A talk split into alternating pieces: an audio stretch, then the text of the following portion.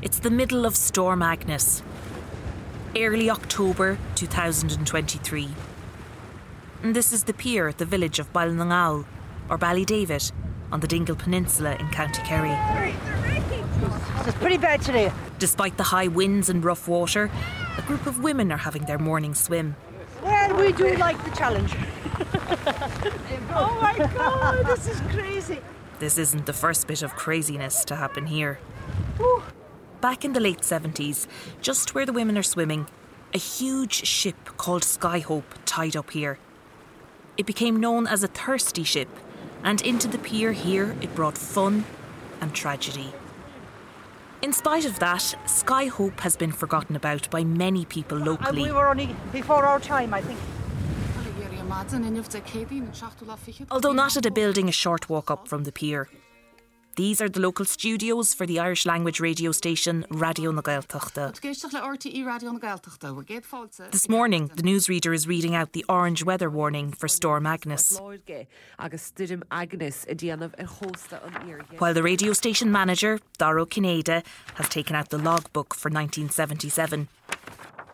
And if you look at October 1977, uh, He's going through it, of looking at the news of the time. And sure enough, there's a mention of Skyhope. And a little note at the end of the page on the 12th of October 77 Maru Eran Maud on Skyhope. A killing on the boat, the Skyhope.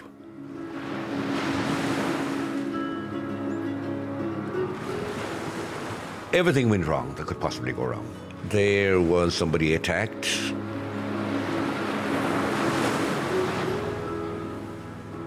Was eight months pregnant and I was terrified. It was a comedy of errors. But it was a comedy until there was a tragedy. The fun went out with them, like, because there was loss of life.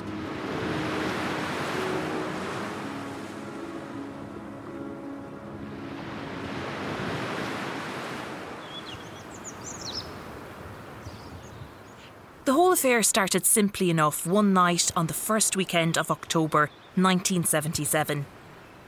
The village of Ballinagal is inside a large bay with a relatively narrow opening. Beyond that is the Atlantic Ocean. This night, a small fishing boat was tied up, its crew gone home for the evening. During the night, however, the boat broke its mooring and drifted out through the opening of the bay and out to sea. Cripes almighty, I'll tell you now. Paddy Mahoney owned the boat, and he got a call in the morning from the service that monitors emergency radio channels, Valentia Radio. And they said the boat was being picked up by a ship that was going into Limerick. But there were no survivors. So I told him not to worry about the survivors. The survivors were in bed for themselves, fast asleep. The ship that picked up Paddy's boat was the Skyhope, a large cargo ship about 10 times as big as Paddy's fishing boat, which it had towed behind it. It was registered in Cyprus with a crew of over 20 from around the world. Two men on the crew who would make headlines two weeks later were Mohammed and Jose. Mohammed was an Egyptian war veteran who had fought in the Arab Israeli Six Day War. Jose was a married man from Chile. Valentia Radio had one other piece of information for Paddy about the Skyhope. They said that the captain, anyway, wanted us to buy the boat back of him. The Skyhope captain was a 22 year old Englishman, Dave Potter, and when Paddy and his crew drove up to Limerick to retrieve their boat and they got to meet him, they got a surprise. He had earrings and long hair and tattoos. You'd never take him as a captain. This is Tom Kern, one of the fishermen who worked with Paddy. And Paddy said, How much am I going to give you for the rescue of the boat? And he said, I don't want anything. He said, but give £50 to the crew because they had to go in and bail her out and stuff like that. So he did. Once the money was handed over, the Skyhope captain opened his drinks cabinet for the visiting Kerry men. And we had a great night on board. We had drinks and what have you. In the course of conversation, Dave Potter mentioned that Skyhope, when it left Limerick, was on its way south, back to Britain. The Kerrymen then said that Skyhope would actually be passing their village. One was said, when you're going back, call in, we'll have a drink. We didn't expect that he would. But he did. Because a few days later, a local fisherman, Shawneen McOwen, was out in his boat. And I saw the ship. It was the Skyhope. But shortly afterwards, I saw another boat going back and having a conversation with him. Tom Kern was one of those having the conversation with the Skyhope. we went to board them over there and they said, is there a pier here? And I said, there is, yeah, but I don't think you'll fit. This was hardly just enough for our small little boats, like, you know, that's all.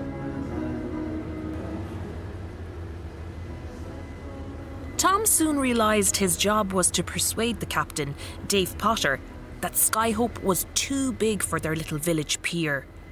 He failed. Ah, we'll fit all right, he says. So The local boats, like Shawneen and Tom's, were just over 20 feet long. This ship was over 200 foot long. And the next thing, the Skyhope decided to come across, stopped outside the pier. This pier was an old pier, just used by local fishing boats, only about 150 feet long, so not long enough for the Skyhope. Not only that, the Skyhope was much higher than the pier, too. Padraig Frank remembers seeing the ship's size in relation to the street lights running along the pier. The bow was as high as the poles for the lights. Padraig Frank was a teenager back in 1977, excited to see this huge ship come into the local pier and eager to help tie it up. But he and his friend nearly got injured by doing that. That actually now was the ring that was pulled off. He's looking at a photo from the time and at one of the big mooring rings for fishing boats to tie up to. What happened was that, as the Skyhope approached the pier, its crew threw a rope to the two boys standing there. When they threw the rope, just we put the rope through the big ring. But the ship was so big and the wind was catching it, the rope strained and pulled hard on the heavy iron ring. And then we had to run because the ring started stretching and it just went bing. It broke like. Rope went back into the water like. But although the mooring line had broken free, the Skyhope didn't go very far. The pier here is tidal, and there wasn't enough water for the Skyhope to float away. She struck and hit the bottom like and stuck there. Literally, she was longer than the pier. Her stern was halfway out, and her bow was literally coming in the door here to Rita Begley's pub. Massive, a massive big bow. And she was there for a few days. The Skyhope captain, Dave Potter, said they needed fresh water, and he got a lift into the nearest town, where he bought 100 foot of hose pipe, which was attached to a local tap to fill Skyhope's tanks. Then, when that was done, various efforts were made to refloat the ship. There was two tractors anyway. There was a, a pulley block down on the pier and high water. They were, so they didn't even budge or like. There were only two small local tractors like. Then they decided to use Skyhope's own anchor to pull it off the seabed. Then they put an anchor with a local boat The local boat dropped Skyhope's anchor out in the bay, out from the pier and then Skyhope's crew started its winch. to drag her off. This was to wind in the anchor chain and try to pull the ship off the sand. That worked. They managed to pull Skyhope away from the pier and started the propeller.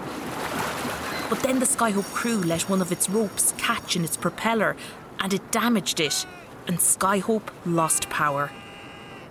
And it began to drift. But this time, not onto the sandy beach at the pier. She went all the way back over there on the rocks, and she broke the rudder and did, did a lot of other damage as well. Like, you know. Skyhope was stranded. Shawneen McOwen remembers the reaction of the local fishermen. God almighty, what the hell is going on here? Or who's in charge of it? The man in charge was the man with the long hair, tattoos, and earrings. Skyhope's captain, Dave Potter. Captain Potter appeared to us to be as mad as a hatter. She was foostering around the place, running up and down. He seemed to be an Irish, a bit of a glug at it. Was right in the head. He seemed to be oblivious to the dangers, to whatever. I mean, we were all born to respect the sea and to mind our boats and to mind whatever craft we had, but your man didn't give a care. Captain Potter may not have seemed to be a great sea captain, but he did seem to be a great host. And while it was stuck on the rocks, Skyhope became a great party ship. He stood a lot of drink. We ate a lot of feeds inside her at night time, so it was grand. Tom Curran really enjoyed the Skyhope's crew's company, but would he have gone to sea with them? No way. That's a bunch of hooligans. The Skyhope didn't just host locals on board. The locals returned the hospitality in the two village pubs, which were doing a roaring trade. Perhaps there was uh, cars every day coming to see the boat, you know. I mean, you must imagine, most of the people had never seen a ship. So all the older generation came to have a look at this monstrosity that was down the pier. And of course, they all ended up having their stories and telling what they thought of it inside the local pub. And in the pubs, too, were members of the Skyhope's crew. Exotic looking men from places like South America, Africa, and the Philippines. God almighty, to see those fellas in the pub. We weren't that used to foreign people at the time. And the music, God almighty, the crack that used to be going on. And we had failure with the amount of people. The village was strong with cars, Pier was strong with people, day and night. They try and meet the crew. and They had a good old time while it lasted. Until a tug came along from Holyhead. This is Holyhead in Wales, known for ferries to and from Ireland. Also home to Holyhead Towing Company, which in 1977 had three young sailors working for it. My name is Patrick Pritchard, engineer. Roger Jones. I was one of the uh, trainee seamen. John Griffith, deckhand. Six days after the Skyhope had beached at the pier, Roger, John, and Patrick arrived into the bay and anchored offshore. They were on a specialist salvage ship with proper equipment and powerful enough to pull Skyhope off the rocks. We pulled him off, anchored him in the bay. The plan was to bring Skyhope around to a shipyard in Cork Harbour, but the weather was too bad to leave the bay and go out into the Atlantic, so the two ships remained anchored and tied to each other.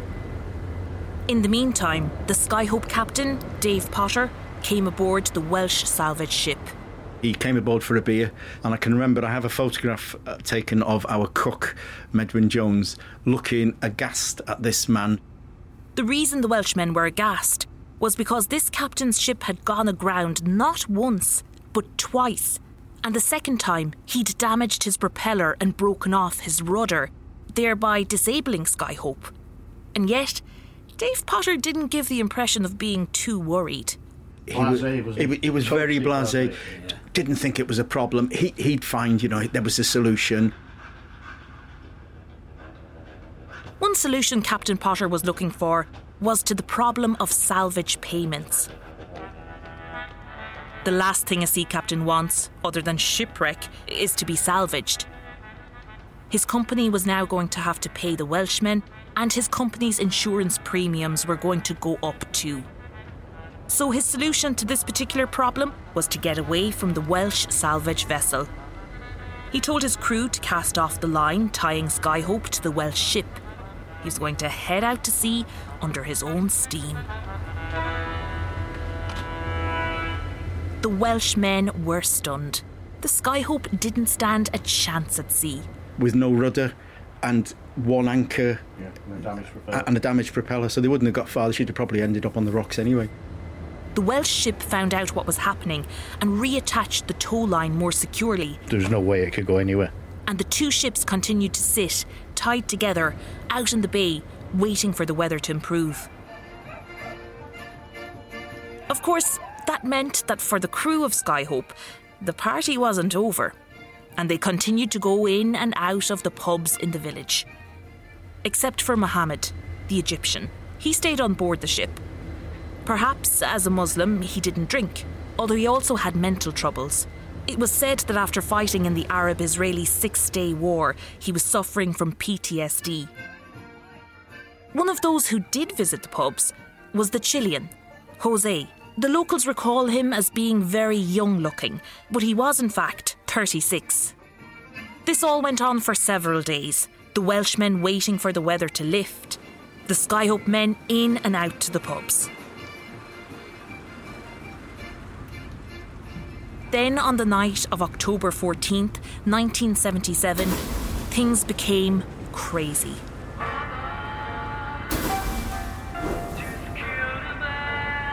The Welshmen on their ship became aware that the Skyhope crew was rowdy.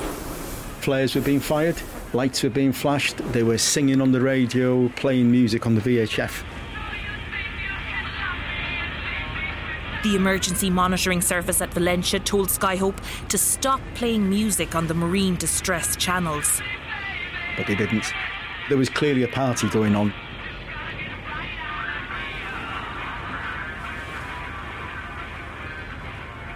By 2 am, the Skyhope party had turned sour. The music on the distress channels had stopped and was replaced with screams.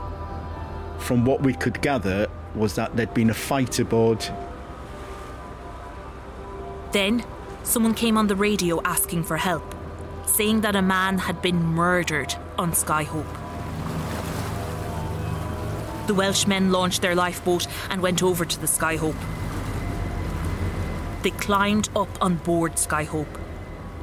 When they got on deck, they were met with a drunken, hysterical group who rushed them into the ship's canteen. And there'd been a little bit of trouble, like putting it mildly. Roger was just 20, and this was his first trip. What he was about to see was something a more experienced sailor might not witness in a lifetime at sea. The accommodation looked like a butcher shop. The first thing they noticed was the blood. Yeah, it was a, a bit of a bloodbath. In the canteen, there were two men at the table Mohammed, the Egyptian war veteran, and Jose, the married man from Chile. Mohammed was tied to the table. He'd uh, flipped his lid, for want of a better word, and he'd buried a meat cleaver in the cook's head. Jose was sitting there, quietly, holding a tea towel to the top of his head. He was bleeding profusely, as you can imagine, very, very dazed and not with it. Um, he did try saying something to me in his own language, which I didn't understand. Uh, but the only phrase he said in English was, I forgive him. One of the Welshmen went over and lifted the tea towel. John nearly threw up and said, You need to look at this. Jose's skull was split open. Brain sticking out, everything. Sticking out. His head was cleaved open, basically, and you could see the brain, and it was bleeding, and we put a tea towel on the end of it. That's all you could do at the time. Someone said there was an argument over a game of cards, and Mohammed had lost it and become violent. There was madness going on everywhere, but this guy was just sitting in the middle, completely calm, with a towel on his head.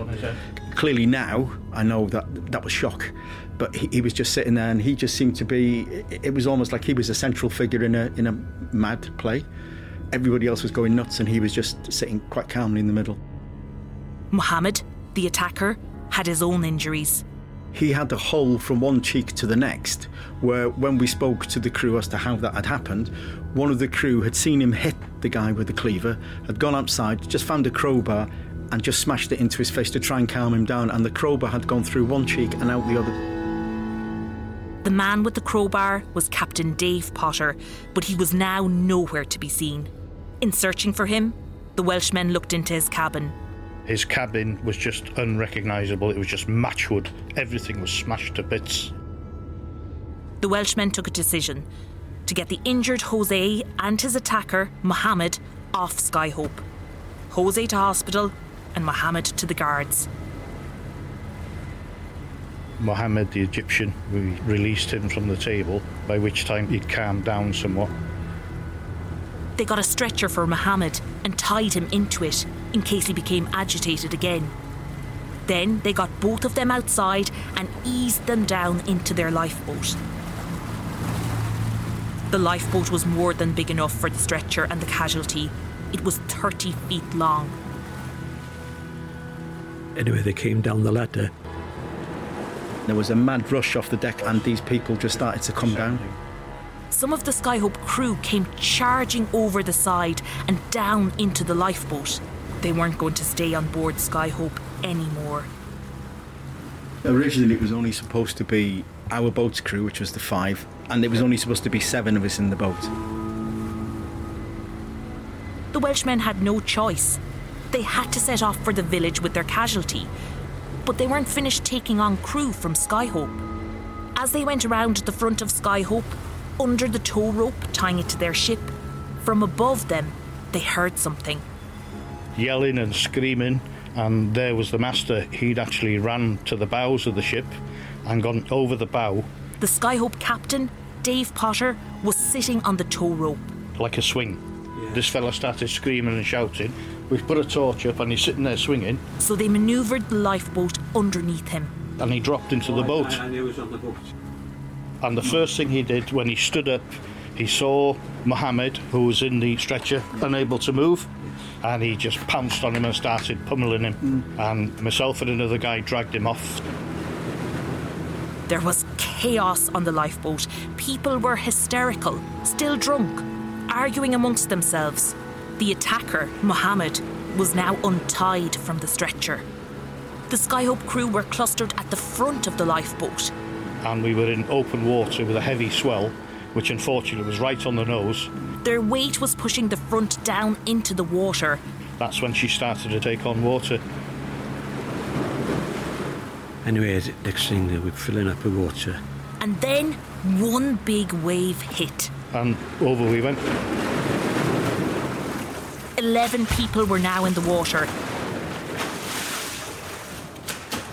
And then John realised that one of his Welsh colleagues couldn't be seen anywhere. Pat was missing. I've got to find Pat. I looked round, there was no signs of any splashes. When the lifeboat turned over, all the others were thrown out into the sea, but it turned over on top of Pat.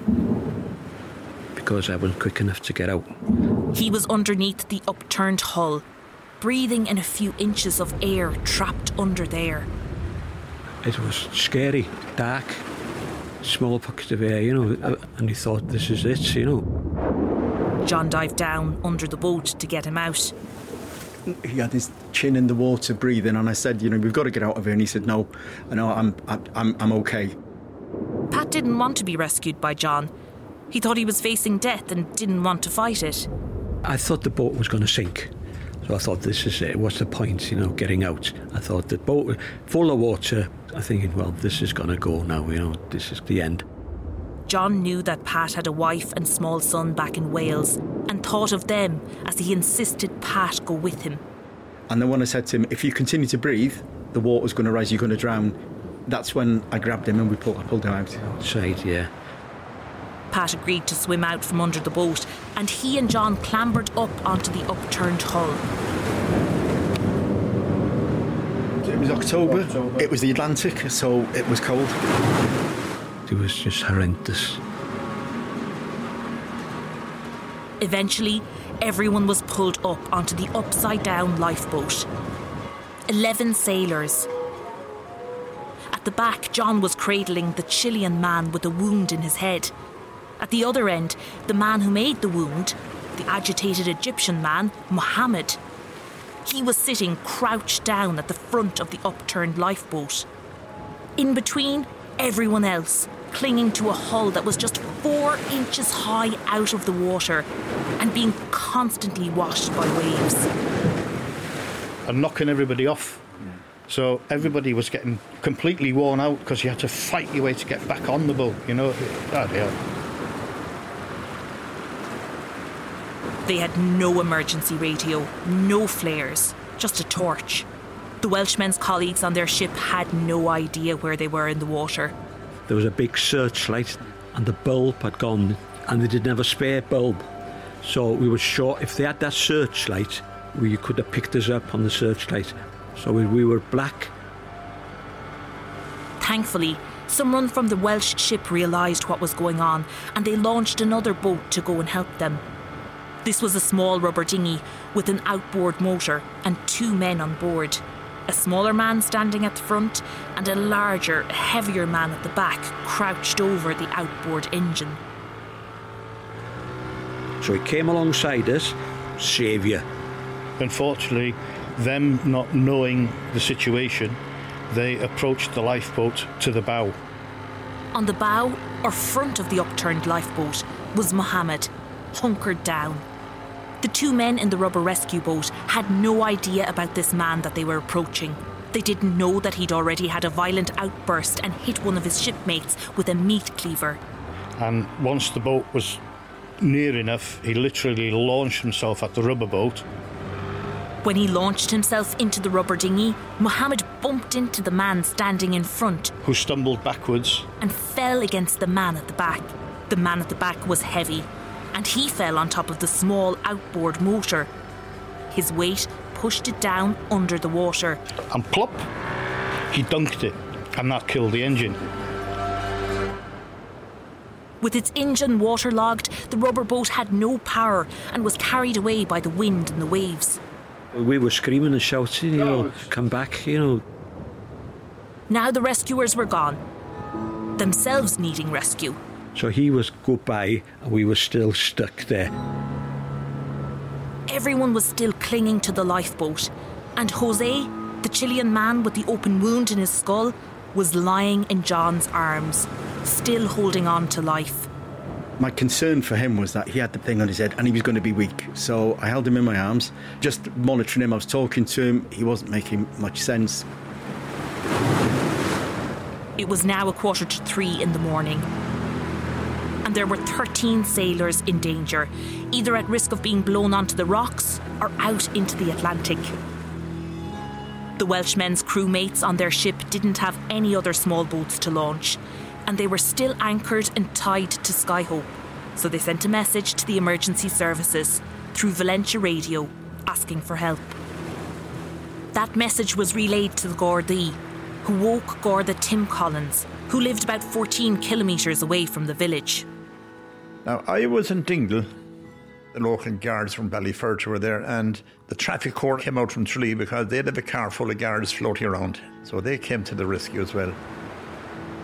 We could see the police cars going up and down, Blue lights, blue lights going up and down the, the road on the coast, and you're thinking, I wonder what they're doing. You know, you know, are they coming to rescue us? There was a guard, Joe Curran. He was at the scene. See, communications were poor at that time. Radio communications, they weren't there, so you were relying on phone calls. Even with phone calls, though, the rescuers on shore were helpless. From what I can gather, Valentia Lifeboat wouldn't launch because of the weather, and at the time, the Irish Air Corps didn't have night capability.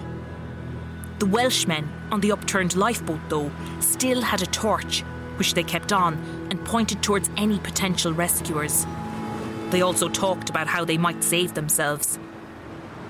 Roger said, I can swim, he said, to, to that cliff there. I said, you, I shouldn't go there if I was you, Roger. You better stay in one piece on here. If you start swimming, you're going to get tired. And usually down the headlands is a bit tired and they're running around. I said, you better stay here. So he stayed there, you know.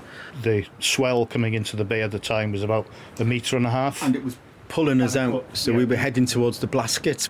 And when Roger said he'd swim, if Roger had gone, he'd have died.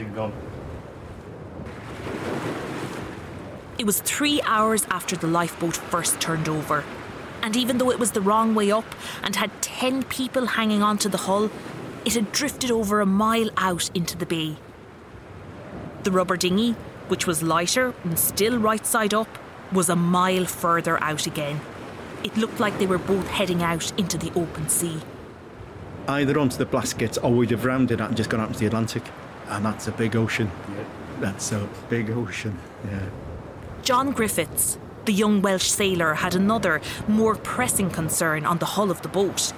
He was cradling the injured sailor from Chile, Jose. John was about to get a life lesson few other 20 year olds receive. Up to now, Jose had kept up a constant stream of talk.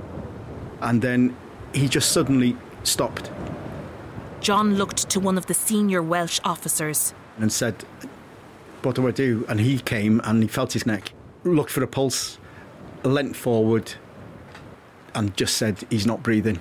And I said, Okay. And he said, He's dead.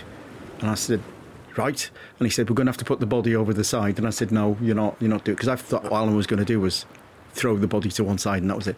But what he did was Alan tied his leg so that the body drifted behind the boat so I was sat looking at the body of this guy as he floated there, and it was pretty bad. And I was 20. I just felt lost, really. But also, I remember going through my head of thinking about my mum and my dad, and thinking, you know, all the girlfriends I'd had, and thinking, you know, all that's gone now. It's and I'm going to die.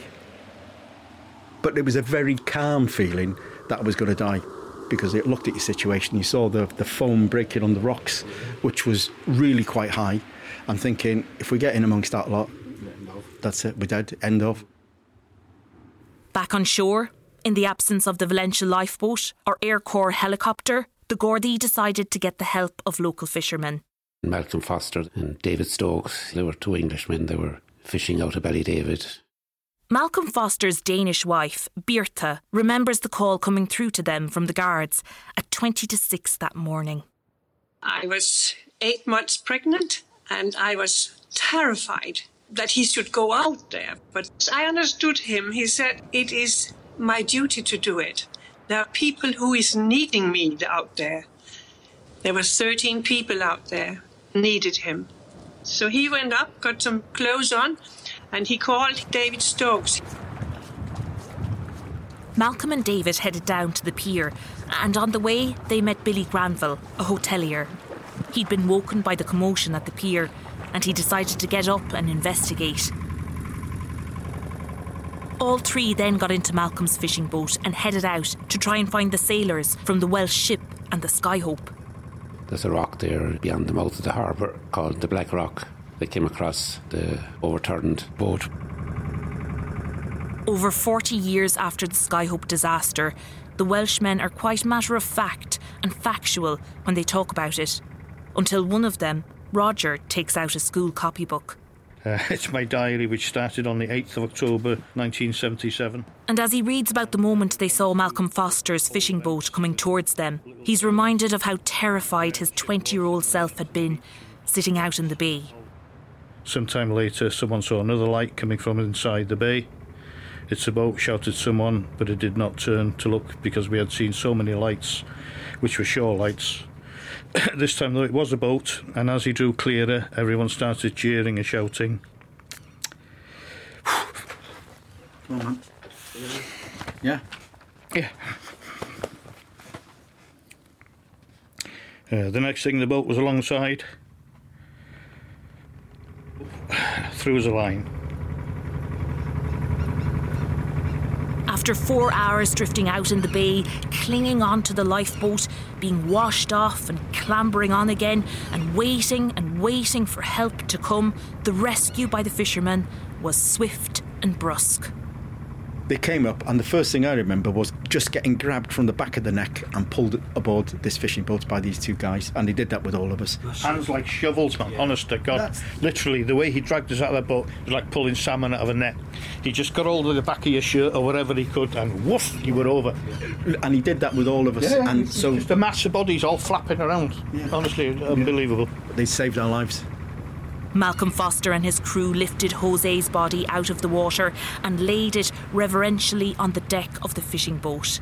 Then they went farther out and found the other three men in the rubber dinghy, took it in tow, and headed back to the pier. And we reached the pier at Ballydavid about half past eight. We could hardly walk. My legs and feet were numb. Uh, police everywhere. It must have been about 12 policemen there, wasn't it? Yeah. They were all waiting for us. I think, and they didn't know what was going on, and they were thinking of arresting us all. We were all suspects. No. The Gardaí sergeant was named Tim Collins. They were dishevelled and ragged and bearded, and you know, they were a pretty motley group now. And as far as I can gather, very few had English. So that presented a fierce problem in the investigation, you know. the guards faced confusion. Which of the men were the crew of the Skyhope? Which were the crew of the Welsh ship? Who had hit the Chilean man in the head with a meat cleaver? And who had driven a crowbar through the cheeks of the Egyptian man?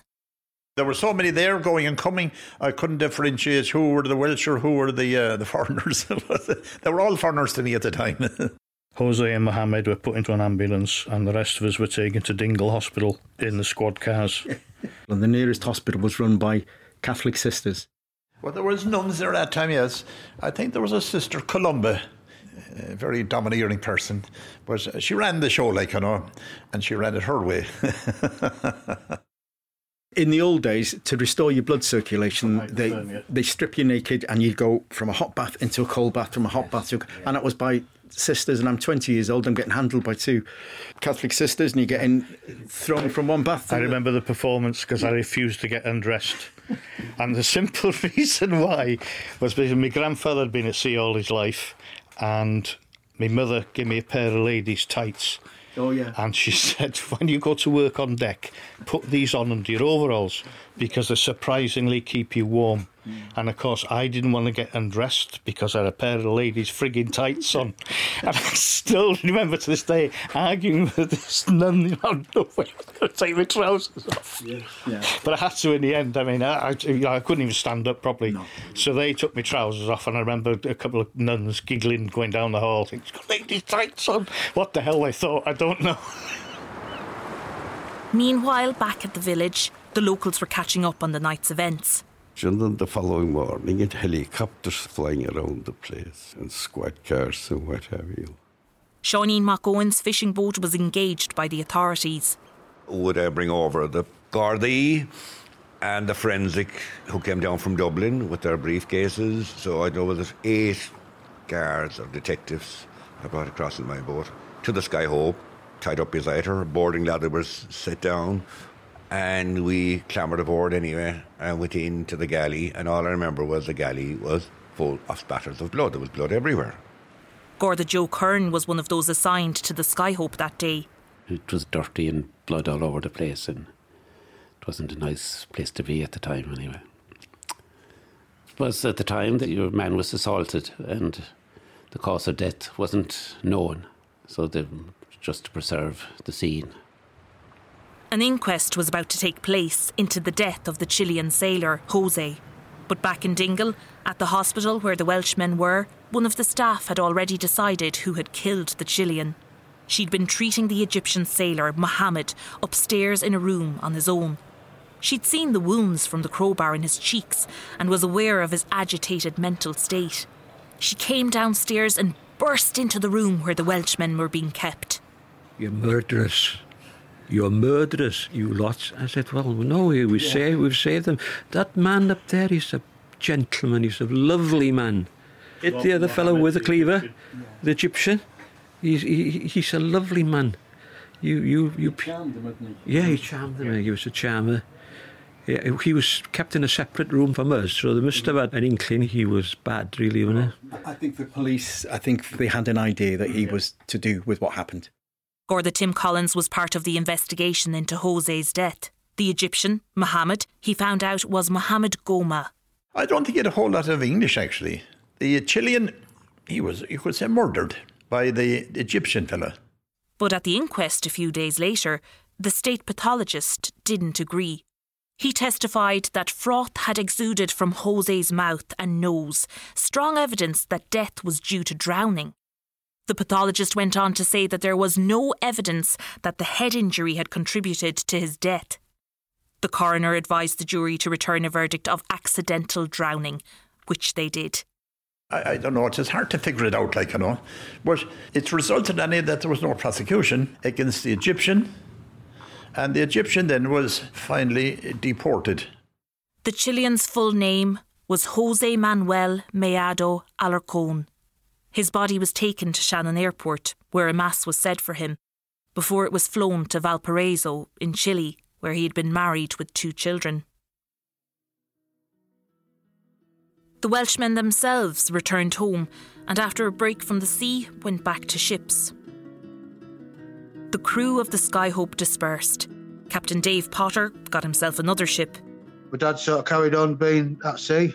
This is Dave Potter's son, Stephen. He was well known for his work as a captain and that. He could control the ship and that, and he bought and sold ships. And it's just one of them things. He always thought he could do everything with dad. He'd have a go at everything. Dave Potter died in May 2023. He was 68. Five months after the Skyhope disaster, in March 1978, the three rescuers in the fishing boat were awarded bravery medals Malcolm Foster, Dave Stokes, and Billy Granville. All three men have since died. But Malcolm Foster actually refused to accept his medal. His widow, Birta. At that time, he got angry because that was no reason to give me a medal, he said. You know, anybody should have done the same. Malcolm and Birta moved to rural Denmark. One day she got a call from the Irish Embassy in Copenhagen. They told her that if she managed to get Malcolm to the embassy, they'd have a surprise medal ceremony for him. And we did. And I tell you, we had the most fantastic day at the embassy. Even the ambassador got a little bit drunk. oh, it was it was really a party we made.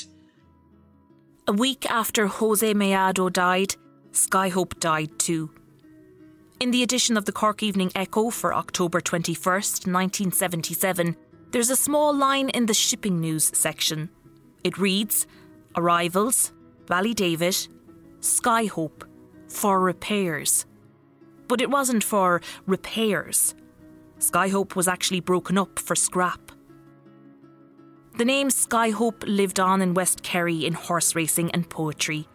Paddy Mahoney, the man whose fishing boat first broke free and was picked up by Skyhope, said that there was a racehorse named Skyhope. It didn't do very well. Uh, he, you know, we used to have our own local races. I think he won one or two of those races. That was about it. Dánach a nirafóir seachtá seacht. And the manager of the radio station, Dara Ó Cinnéide, recalls a poem written by a local school teacher, Caoimhín Ó Cinnéide. It's entitled Skyhope. It talks about a huge ship coming in from the Black Rock. Up and deck were men, yellow and white.